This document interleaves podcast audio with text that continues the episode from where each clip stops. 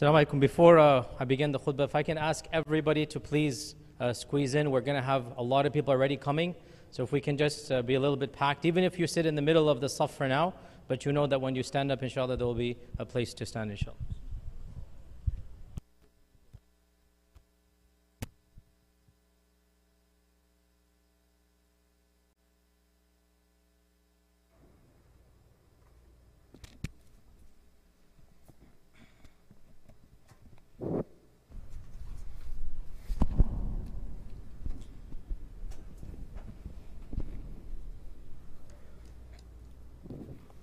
السلام عليكم ورحمة الله وبركاته.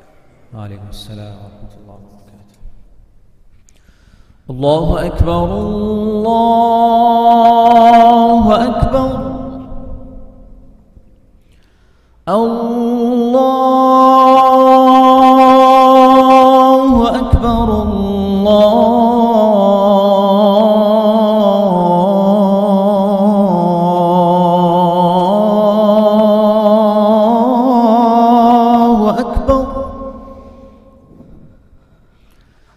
أشهد أن لا إله إلا الله.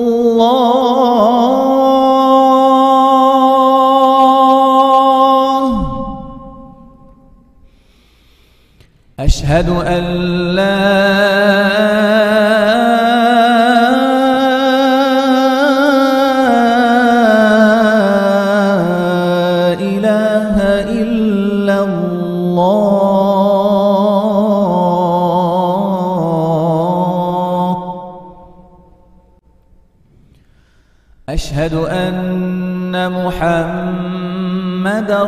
رسول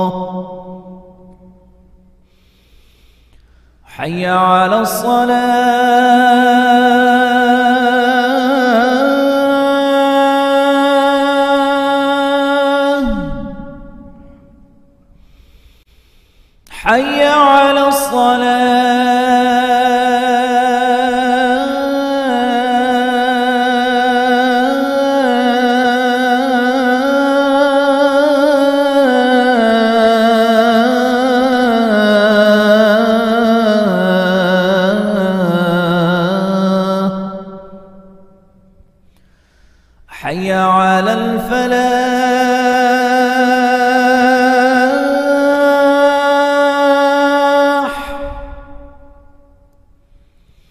حي على الفلاح.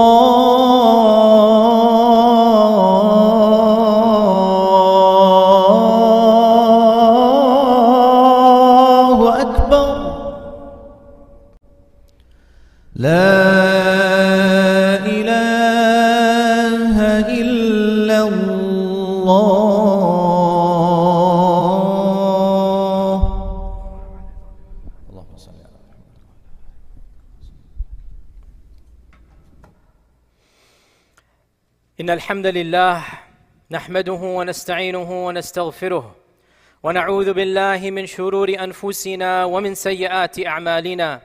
من يهده الله فلا مضل له ومن يضلله فلا هادي له. وأشهد أن لا إله إلا الله وحده لا شريك له. وأشهد أن محمدا عبده ورسوله. يا أيها الذين آمنوا اتقوا الله حق تقاته ولا تموتن إلا وأنتم مسلمون. Amma ba'd. Dear Muslims, in a previous khutbah, I had begun the topic of the blessings of marriage. And there is no question that Allah subhanahu wa ta'ala and the Prophet sallallahu alaihi wasallam have sanctified this union of marriage. In fact, Allah calls it in the Quran, mithaqan ghalidha, a very sacred and firm contract, a covenant. Allah calls the marriage a mithaq. And mithaq means a very strict covenant. And then to make it even stricter, Allah says ghalidh. It's something that is very intertwined and bound together. And there is no question, dear Muslims, that of the goals of the Sharia is the flourishing of our marriages.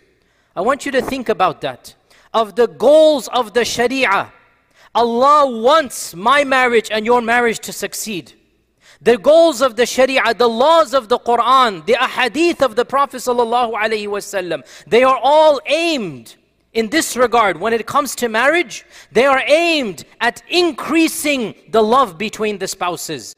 It is a desired and explicit goal that Allah Azza wa Jal has intended for our marriages to flourish. In fact, we learn from the ahadith that shaitan is actively breaking bonds. Shaitan sends his minions, shaitan sends his ambassadors to try to break the bonds of marriage. And we learn in the hadith in Abu Dawud that when a husband and wife divorce because of the whisperings of shaitan, shaitan welcomes the evil jinn that caused that and says, You have done something magnificent. So, dear brothers, if shaitan is happy when a divorce occurs, this means that by fulfilling the marriage contract and protecting the marriage contract, we are pleasing Allah and rejecting shaitan. It is of the goals of the Sharia that we make our marriage flourish. However, the Sharia comes with generic guidelines. In the end of the day, the work has to be done by me and by you. The work has to be done by each of the two partners. And so today's khutbah will inshallah ta'ala summarize five practical tips, five practical pieces of advice and wisdom from the Quran and from the Sunnah and from the Seerah and also from human experience and wisdom. First and foremost, I begin by stating that it is explicitly mentioned in the Quran and in the Sunnah that when it comes to marriage, we do not concentrate on the faults and the mistakes of our partner. This is one of the biggest issues that happens in a marriage that the good of our partner is overlooked and the negative or the bad characteristics are exaggerated. Allah subhanahu wa ta'ala explicitly says in the Quran that it is not allowed for a believing man to hate a believing woman, meaning a husband and wife. They should not have this. And Allah says, وَعَسَى أَن تَكْرَهُ شَيْئًا وَيَجْعَلَ اللَّهُ فِيهِ خَيْرًا كَثِيرًا Perhaps you might not like something meaning in the marriage. But Allah Azza wa Jal has brought about a lot of good through this marriage. You are concentrating on the negative, but Allah is saying, you don't know, perhaps there's a lot of khair in this. Our Prophet ﷺ said in an authentic hadith, Let not no believing husband hate, despise a believing wife. Meaning, if you have iman, if you have, why did he say believing? Means if you have iman, then allow that iman to keep your hatred in check. Let no husband who has iman hate his believing wife, and the vice versa also. Let no believing wife hate her husband. Why? The Prophet ﷺ said, If you are not happy with one characteristic, for sure you will be happy with another. This is a very very simple point of psychology, dear brothers and sisters. And that is, before you jump to the negatives, before you think about what irritates you, before you concentrate on what you don't like, you have already jumped over and taken for granted what you do like. You're ignoring that because human nature is you take the good for granted. We don't realize how blessed we are with our health until we don't have it, with our wealth until we don't have it. So too, we don't appreciate the good in our spouse. That good that perhaps at the beginning of our marriage we appreciated, we fell in love with, but then we take that good for granted. So Allah and His Messenger explicitly have said to us, don't just concentrate on the negatives. Look at the broader picture. And for sure, dear brother and sister, for sure, if you have one characteristic you don't like, you are overlooking a characteristic that you should like. Perhaps one of you has a temper, but that same one might also be very loving with the children. Perhaps one of you might want to spend more money than your budget allows, but they're also a very loving partner when it comes to words, when it comes to emotions. Why overlook the good and concentrate concentrate on the bad. Also, within this point as well, we need to point out a very fundamental problem, especially of modern society, and that is this notion that everybody else's marriage is good, but my marriage is not good. That you idealize and romanticize every other marriage, and especially with the social media culture and the dramas that are what everybody is watching in Hollywood and Bollywood and all of this. You get this impression that everybody's marriage is a bed of roses, and then shaitan comes and says, Oh, I am suffering. I'm the one in this situation. Dear brothers, dear sisters, Every single marriage has its ups and downs. And don't be fooled by the outer glitter that you think you see. I will tell you on a personal anecdote. When I first got married more than 20 years ago, Alhamdulillah, I've been married more than 20 years. When I first got married, and I was still very innocent about marriage and whatnot, I remember there was a friend of mine who married before me. And we would think this couple is the most romantic and the most loving couple. Every conversation we had, each spouse would bring up the other spouse, praise the other spouse. We would think this is the epitome of a beautiful marriage. One day, I got a phone call from this brother, and he said, uh, Sheikh, please come to my house. It's an emergency. And I worried. I drove to his house. This is more than 20 years ago. Drove to his house. Turns out they're on the verge of divorce. And I was shocked. I could not understand this couple, whom all of society thought is the ideal couple, the romantic couple, the loving couple. And as the conversations proceeded, I realized and they confessed that that outer shell of love and of romance, it was a complete facade. It was a complete act that they were doing. In reality, their marriage was in shambles for a long period of time, and actually, that particular couple ended up divorcing one another. Why do I say this? Because shaitan comes to you, and shaitan says to you, Your marriage is bad, your marriage is pathetic, everybody else's marriage is good,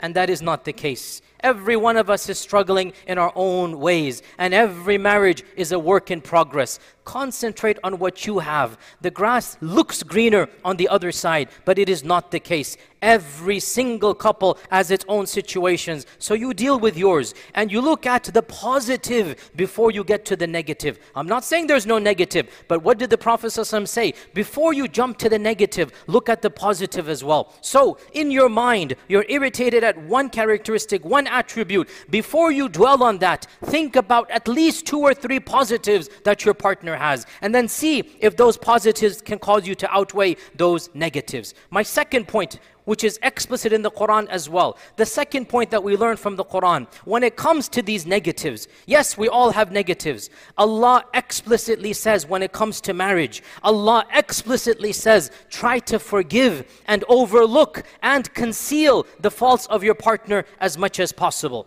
You cannot create your partner in your perfect image, just like your partner cannot create you in their perfect image. So learn to accept your partner with the mistakes and the faults that he or she has. In a famous hadith of our Prophet ﷺ, which he's speaking to the men, so he's speaking in a language that they can understand. He talks about women being created from a rib, and the rib is inherently crooked. Then he says to the men, You cannot straighten this rib according to your parameters. You cannot straighten this. If you try to straighten it, you will end up cracking it. And by cracking it, he said, it means you will divorce. The point here, every man, Every woman, they have a different way of thinking. Psychologically, men and women are different. And sometimes it gets frustrating for men and women to be dealing with one another when they're so different. What did our Prophet ﷺ mean by this crooked rib analogy? He meant you cannot achieve perfection from your paradigm. You want a woman to act and think and, and, and, and interact with you like a man, but she's not. She's a woman.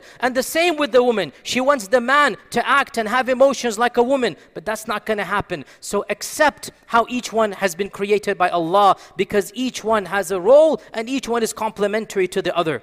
In the Quran, even more explicit, Allah subhanahu wa ta'ala says, that, oh, uh, oh, you who believe, some of your families and some of your spouses, they are your enemies, aduwwan lakum. Here, enemy does not mean religious enemy. Enemy means that sometimes they're doing things that are going to get on your nerves, it's going to be problematic. It might cause you to have an issue even with your faith, so they're your enemies. Then what does Allah say? وَإِن تَعْفُوا وَتَصْفَحُوا وَتَغْفِرُوا فَإِنَّ اللَّهَ غَفُورٌ رَحِيمٌ If you forgive and you overlook and you cover up their faults, then Allah as well is Ghafoor and Rahim. This is an explicit verse when it comes to marriage that Allah is commanding the spouses to learn to forgive the other. You're not going to achieve perfection. Your spouse has mistakes like you have mistakes. If you want the marriage to flourish, you will have to perfect the art. وَإِن تَعْفُوا وَتَصْفَحُوا وَتَغْفِرُوا Each of these adjectives, each of these verbs indicates forgiving, forgetting, turning over a new leaf. تَعْفُوا you erase it as if it never happens. Forgive forgive and forget what she said to you or what harsh word was said by him to you. Just forgive it and ignore it. Tasfahu, turn over a new leaf. It's a new day. Tasfahu literally means safa'a to turn over a new leaf. The past was the past. Let it be the past. Wataghfiru, if you can neither do afu or safah, the third thing, taghfiru. Remember, but forgive it in your heart. Because afu means you, you don't even think about it.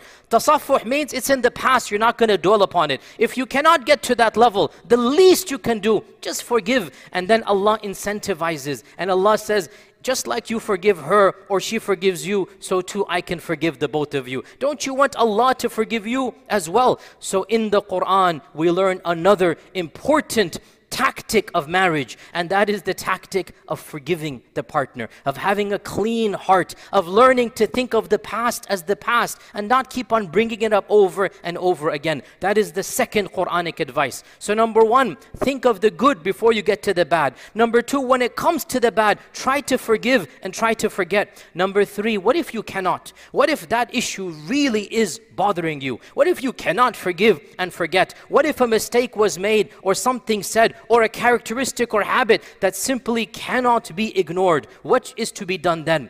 Allah Azza wa Jal mentions a third aspect in the Quran, and that is وَالصُّلْحُ خَيْرٌ Form a sulh. A sulh, literally, the term is applied to a peace treaty. A sulh means a conciliation. This is what the term the Quran uses that the husband and wife should form a sulh. And sulh means that each party comes to the table and discusses the problem. You know, literally, when two countries are at war and a sulh takes place, what must happen? They must come to the table and they must discuss the problems very frankly and they have to reach a compromise. This in Arabic is called sulh, peace treaty. And Allah uses the same term between husband and wife who are fighting one another. And what this means, just like the husband and wife is a partnership between two people, if you want the partnership to succeed, each of the two has to put in the effort to get that compromise. No marriage will succeed if one of the partners refuses to do anything. No marriage will succeed until both of the partners puts in an effort. And if you want to receive something from your spouse, dear husband, dear wife, you must also give something to your spouse. If you want to receive, you must be willing to, to give as well. And therefore, if you want the marriage to succeed, and if you want the marriage to flourish, then you as well put in the effort. In fact, May I even encourage you to be the first to put in the effort. Allah says in the Quran, with regards to two people who are enemies and fighting, this isn't about marriage, we can apply it to marriage. That Allah says in the Quran, that it is possible that if you just you know uh, uh, uh, be be generous and be kind that Allah subhanahu wa ta'ala will bring that kindness between them. You do not know. Your enemy can become your best friend. Allah says in the Quran you do not know. Your enemy can become your best friend if only you show that kindness. If this is about two warring people what do you think about husband and wife? So before you bring up the mistakes of your partner come to the table metaphorically and literally and express your own mistakes and desire to correct and then bring up the mistakes of your partner and see what can be done. Our Prophet ﷺ also gave us another piece of advice. Hadith is in Sahih Muslim. He said, and Allah gives via kindness what Allah does not give via force and pressure. Allah gives birrifqi. When you're kind, when you're gentle, Allah will give you what Allah will not give you when you're angry and when you're pressuring and when you're forcing. So when you're nice and sweet, when you're loving and kind to people, Allah will give you much more than when you're angry, when you're mean, when you're nasty, when you're trying to force pressure. So if this is a generic hadith in any transaction, how much more so between husband and wife? Therefore, dear couple, dear husband, dear wife, if there is an issue that is extremely troubling and it is a mistake and you cannot ignore it and you cannot forgive it, well, then it must be brought up. It needs to be brought up. And that bringing up needs to take place with kindness, with gentleness. And it should take place in the right time and the right ambience and the right language. And no one can teach you how to influence your partner better than you yourself. You've been married 5, 10, 20, 30 years. No one knows your spouse and the psychology of your spouse better than you. So if you want the marriage to succeed, then you come with the love and the compassion and the tenderness that only you know your partner will appreciate. And you come with a sincere heart and you use soft language and you use the language of us and our marriage and not accusing you did this and you did that because that's not going to be helpful. That is not psychologically helpful. In fact, if you read books of uh, psychology and, you, and books of, of, of, marital help and tips, one of the simple tips that we can use is to eliminate the accusative you and to start saying we or I. Anything you want to say you, think about how to change it into I. When you talk about yourself and your feelings, automatically you tone down. When you accuse, the other person becomes defensive. So, one example, you are irritated by somebody coming home late, like your husband might be working late, for example, and you say, You always come home late, you never call, you never spend time. That's accusative. Human nature. When you're accusing, the other person will become defensive. The other person will become automatically irritated. Flip it around and say, I feel lonely when you don't come home. You flip it around and you talk about your own emotions. I feel as if nobody is here and I feel all alone when you're coming home late, you don't call, etc. All of a sudden, instead of accusing, you are now describing your pain, your suffering. And if your partner has any love, then automatically it will change the discourse. So ask yourself, dear couple, husband and wife, ask yourself, what is the goal of bringing up your partner's faults? Is the goal to vent your frustration? Is the goal to irritate your partner? Is the goal to make your partner angry? Or is the goal to bring about actual change? Because a good marriage is good for you and your partner and the children and society. If the goal is actual change, then swallow your ego Control your pride and don't accuse. Rather, speak of us together. Speak of your issues. My, I have an issue with this. I am in discomfort. It hurts me to see you like this, and it will automatically change the discourse. So, the third piece of advice, again, straight from the Quran and Sunnah, was sulhu khair. That find some type of compromise. And by the way, compromise means each side must be willing to give. Nobody's perfect. And if you want to receive, you must also be willing to give. This is the third advice from the Quran and the Sunnah. The fourth advice that I have for myself and all of you. The fourth advice is that one of the most important aspects of a healthy marriage is to have quality time between the spouses, is to have quality time that is meant only for the spouses, private time for the family, and then also for the spouses alone. And we are all aware of that famous incident in the seerah that occurred multiple times that our Prophet sallallahu alaihi wasallam told the companions when they're coming back from a journey, he said to them, You go, the Medina was close by, you go, and Aisha and myself will stay here. He didn't tell them why. What, would, what did they plan to do? They're going to do races in the sand. We all know that hadith. We've all heard this hadith that Aisha and the Prophet, when they were outside the city, the city is close by. And by the way, in those days, the world was very dangerous. You couldn't have couples going for a honeymoon or couples going for you know, a vacation. Didn't work that way. But this is the closest that that time frame would, would allow. What was the closest? When they see the city in the distance, relatively safe, the Prophet ﷺ said to the Sahaba, You go and Aisha and me will remain here. They all went on, just the two of them. And then what did they do? They literally played in the sand. They literally set a place. This is where we're going to begin the race. We're going to end the race. And then he did it again, as we're all aware. And Aisha radiallahu anha, she's remembering this 50 years later. She's remembering this as an old lady. She's reminiscing about her youth. And look at those, even though it would have been half an hour, one hour, but that quality time, Aisha radiallahu anha is embedded in her memory that once I raced the Prophet ﷺ, he won me, and so we did it again, and then, uh, sorry, and then uh, I won him, and then he did it again, and then he won me, and then he said, This makes up for my loss of last, of last time. This small anecdote, it shows us the window that Aisha radiallahu anha, she, she, she takes that moment as precious, as something so beautiful. She remembers it decades later and she then narrates it to her students. Now in our times, alhamdulillah, we can spend more than just half an hour on a race. And it's a very beautiful hadith as well, by the way, which is very fascinating. Our Prophet ﷺ said, hadith is in An-Nasa'i. He said, anything that does not have the dhikr of Allah, the remembrance of Allah, shall be considered a waste of time, except for four. Hadith is long, I'll just mention the one phrase we're interested in.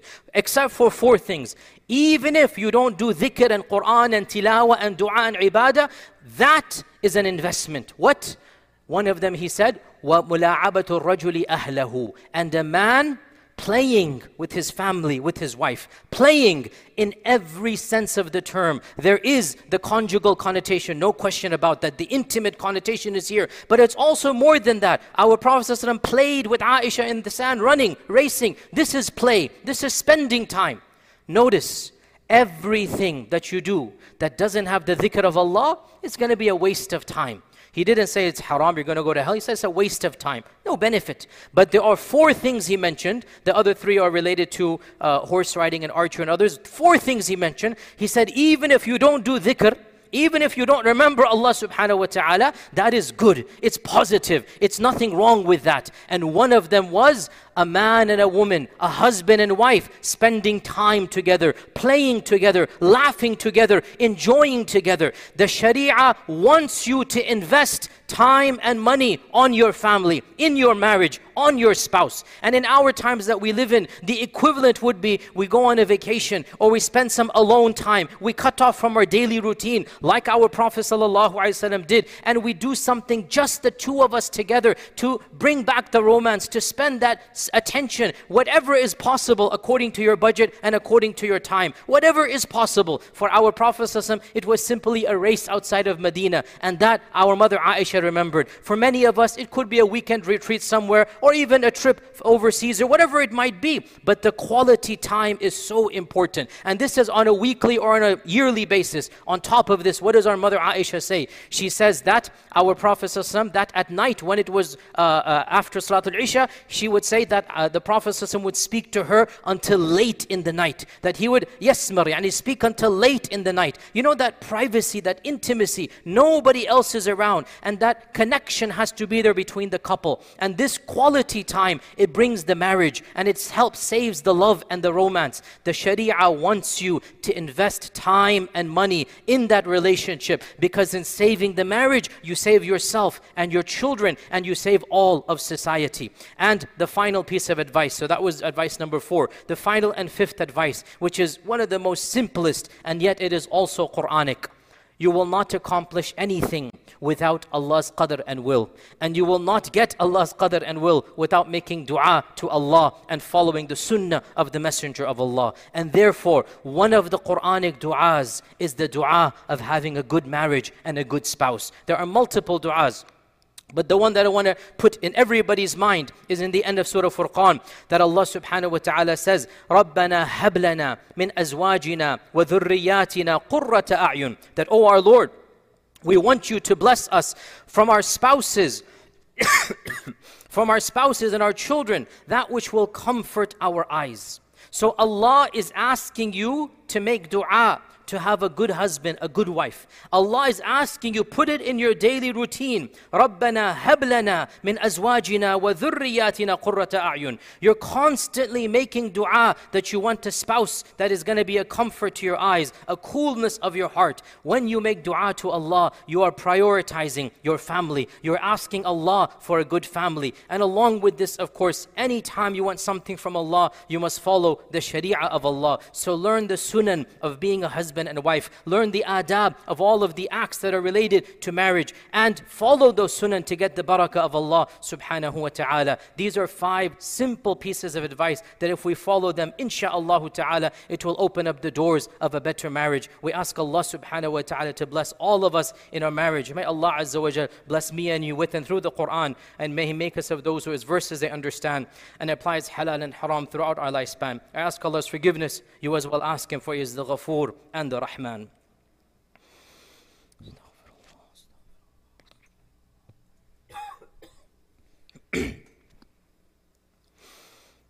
Alhamdulillah.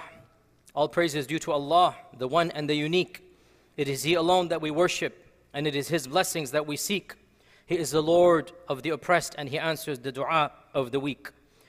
Dear Muslims, if the marriage has issues that cannot be solved between husband and wife, I gave you five steps between husband and wife. But sometimes it goes beyond this. Sometimes the husband and wife cannot, of their own accord, solve the marriage. And it becomes something that other people are aware of. We have to realize that a marital issue that goes public is not something that we need to be ashamed about. Just because your marriage or my marriage has problems, it's not something we have to cover up. On the contrary, sometimes getting help from family and friends, sometimes expressing your frustration to those who love you and care about you will actually solve the marriage. And this is even in the life of the Prophet ﷺ. We're all aware of that incident where for one month there was some tension. For one month there was some tension. And I've gone over it in my seerah lectures. And by the way, that's a very interesting story in and of itself. Husbands need to understand this is not, uh, we don't have time for the full story, but our mothers, they're human beings. And when the wealth of our Prophet increased, I should say, when the access to wealth increased. He himself lived a simple lifestyle from the day he was born till the day he died. He himself lived a very modest lifestyle. But in later Medina, he had access to large amounts of wealth. Our mothers are human beings, and they began asking a higher standard of living. There was nothing wrong with that request. Brothers, listen to this. There was nothing wrong with that request. And had our Prophet been anybody else, he would have given it to them. But you see, our Prophet cannot live like a king. He cannot live like a wealthy person. He is Rasulullah. He is a role model in every aspect. For him to live like that would not have been appropriate. And so, when those requests and demands increased, our Prophet withdrew for a month because he could not give them that lifestyle because he did not want to live that life. Not that he didn't have the money. Had it been anybody else, that would not have been a problem. But he is Rasulullah sallallahu alaihi wasallam. Then Allah revealed in the Quran, Ya Nisa an Nabi, O wives of the Prophet, if you want this dunya, come, I shall give you as much as you want, and then let you go on your way. But if you want Allah and His Messenger, then this shall be your lifestyle. You can read the verses. Surah Al Ahzab. What is the beautiful point here? Our mothers were not sinful for making a legitimate request. Allah did not say it's evil. Allah did not say it's haram and how dare you. They have a legitimate request. We want to live more comfortable lives. And the Prophet himself could not fulfill it because his lifestyle was not like mine and yours. We can live that, that way, he cannot live that way. But still, Allah said to our mothers, if you want, get as much as you want, but then we cannot be husband wife in this in this world. And every one of them chose the prophet ﷺ and a simple lifestyle. They preferred the love of allah and they preferred the love of the messenger over the love of the dunya. And that's why they are our mothers. The point being that incident went public. All of Medina was talking about it. Abu Bakr got involved with Aisha, Umar got involved with Hafsa radiallahu anhum.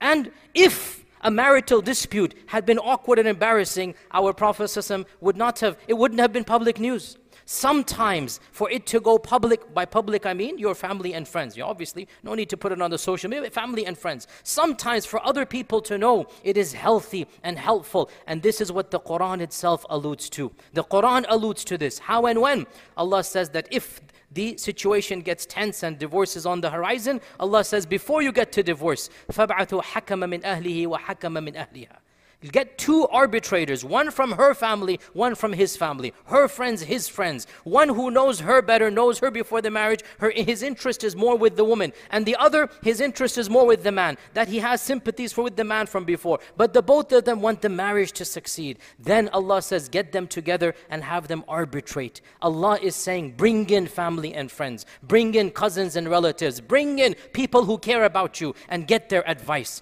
There is nothing embarrassing if if your marriage is not in the way that it should be to get help from close family, from friends, from those who care about you. Forget embarrassing. This is the Quranic uh, command. And if you want a marriage to be saved, you will follow this Quranic commandment. And Allah says in the Quran, if they want reconciliation, if they want the marriage to succeed, then يُوَفِّقِ اللَّهُ بَيْنَهُمَا Allah subhanahu wa ta'ala will bring about reconciliation between them. And then the final point, and this is a, a whole different khutbah, the whole issue of divorce, brothers and sisters, it deserves much more than just one quick uh, allusion. But divorce is like the emergency exit on the airplane. You know it's there, but you never want to use it. You know the procedure, and everybody should learn the procedure and know it. Everybody should know it, but it's not something you constantly think about. When you step on the plane, nobody's thinking about all the time the exit and the emergency exit and the oxygen. Nobody. You don't want to think like that. If you're thinking like this all the time, you're headed for disaster. That's not the way a marriage works. Yes, there is an exit. Yes, it is a halal exit, but that halal exit is only used in case of absolute necessity. And if one needs to use it, one follows the proper procedure as is found in the books of fiqh and in the tafsirs of the Quran. One of them being, you do not jump to divorce until you have arbitration. Divorce is never done instantaneously. Divorce is never done in the spur of the moment. It's never done in the state of anger. All of this is wrong. Divorce is done with more planning than the marriage. You should plan a divorce even more if it needs to happen than you plan the marriage. And one of the plannings is that after the two arbitrators have come together and they both say, you know what, this marriage is beyond repair. Sometimes it happens. It is the case. Then when both arbitrators say, then in that case, you should think and contemplate divorce. And it is there at the very end of the plane. You keep it. It's not something constantly brought up.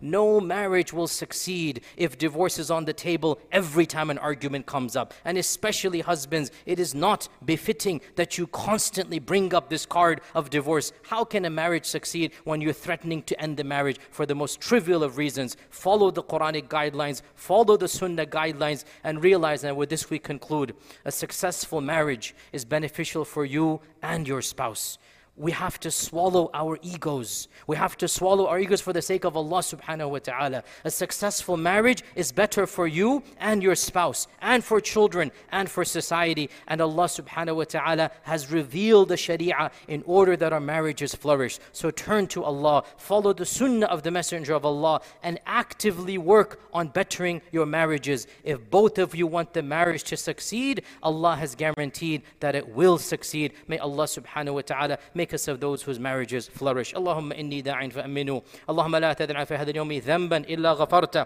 ولا هما إلا فرجته ولا دينا إلا قضيته ولا مريضا إلا شفيته ولا عسيرا إلا يسرته. اللهم اغفر لنا ولإخواننا الذين سبقونا بالإيمان ولا تجعل في قلوبنا غلا للذين آمنوا. ربنا إنك رؤوف رحيم. اللهم أعز الإسلام والمسلمين. اللهم أعز الإسلام والمسلمين. اللهم أعز الإسلام والمسلمين. اللهم من أرادنا أو أراد الإسلام والمسلمين بسوء فاشغله بنفسه واجعل تدميره في تدبيره يا قوي يا عزيز. عباد الله إن الله تعالى أمركم بأمر أمر بدا به بنفسه وثنى بملائكة قدسه وثلث بكم أيها المؤمنون من جنه وإنسه. فقال عز من قائل عليما إن الله وملائكته يصلون على النبي. يا أيها الذين آمنوا صلوا عليه وسلموا تسليما. اللهم صل وسلم وبارك وأنعم على عبدك ورسولك محمد وعلى آله وصحبه أجمعين. عباد الله إن الله تعالى يأمر بالعدل والإحسان وإيتاء ذي القربى وينهى عن الفحشاء والمنكر والبغي. يعظكم لعلكم تذكرون. يعلمون. اذكروا الله العظيم يذكركم واشكروا يزد لكم ولذكر الله تعالى أكبر وأقم الصلاة.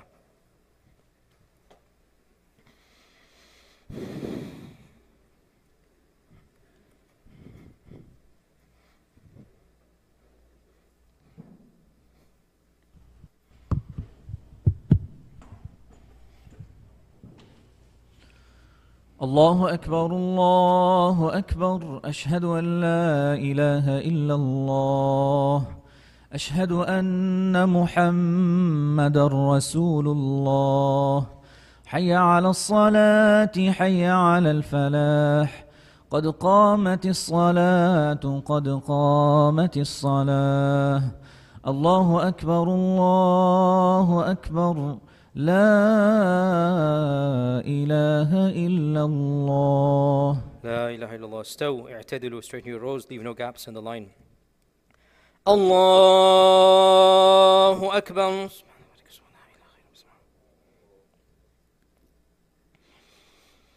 الحمد لله رب العالمين.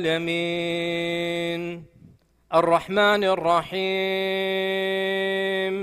مالك يوم الدين. إياك نعبد وإياك نستعين. اهدنا الصراط المستقيم. صراط الذين أنعمت عليهم غير المغضوب عليهم ولا الضالين.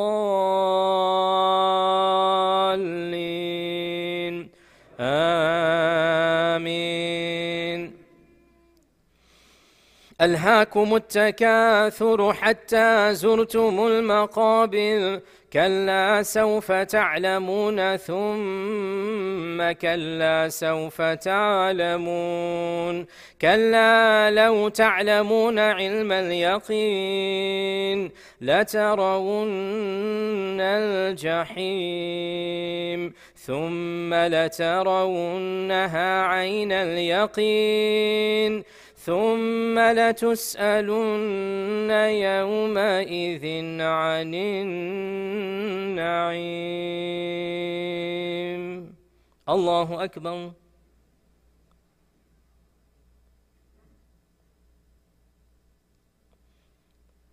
سمع الله لمن حمده. الله أكبر.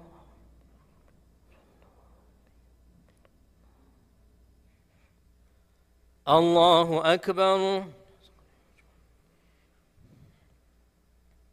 الله أكبر.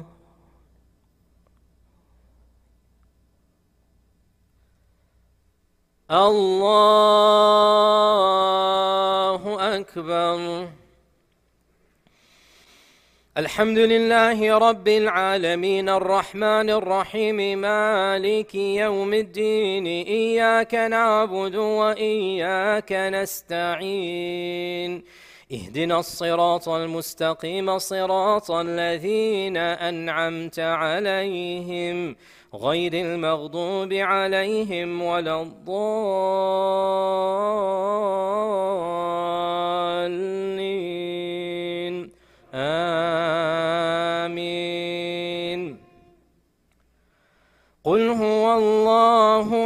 أحد الله الصمد لم يلد ولم يولد لم يلد ولم يولد ولم يكن له كفوا أحد. الله أكبر.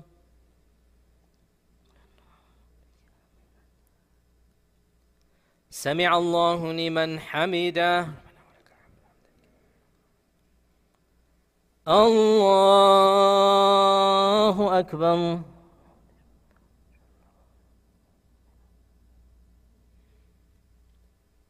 الله أكبر. الله أكبر.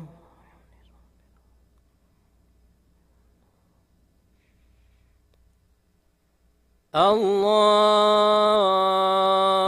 أكبر.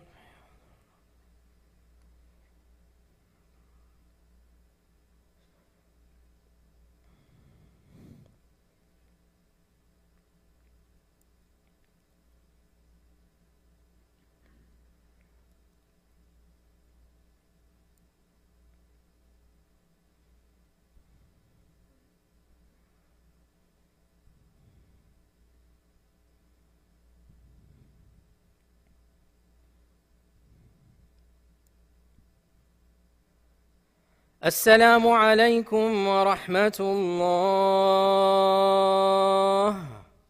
السلام عليكم ورحمة الله استغفر الله استغفر الله استغفر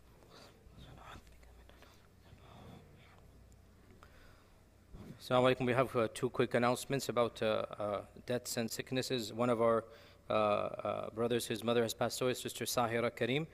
Uh, we ask Allah subhanahu wa ta'ala to forgive her sins, to exalt her ranks, to make her qabr a place of Jannah, and to give sabr to the family. And we have three requests for dua for those that are sick uh, Brother Muhammad Nasir Ali, Brother Abu Ayman uh, Kaisal, and Mrs. Sadia Quraishi. We ask Allah Azza wa Jal for shifan ajil and shifan la yughadir saqama. We ask Allah, the Shafi, the Kafi, to cure them swiftly, to cure them completely. We ask Allah to cause these sicknesses to be a kafara for their sins and to cause them to return to normal immediately. Assalamu alaikum.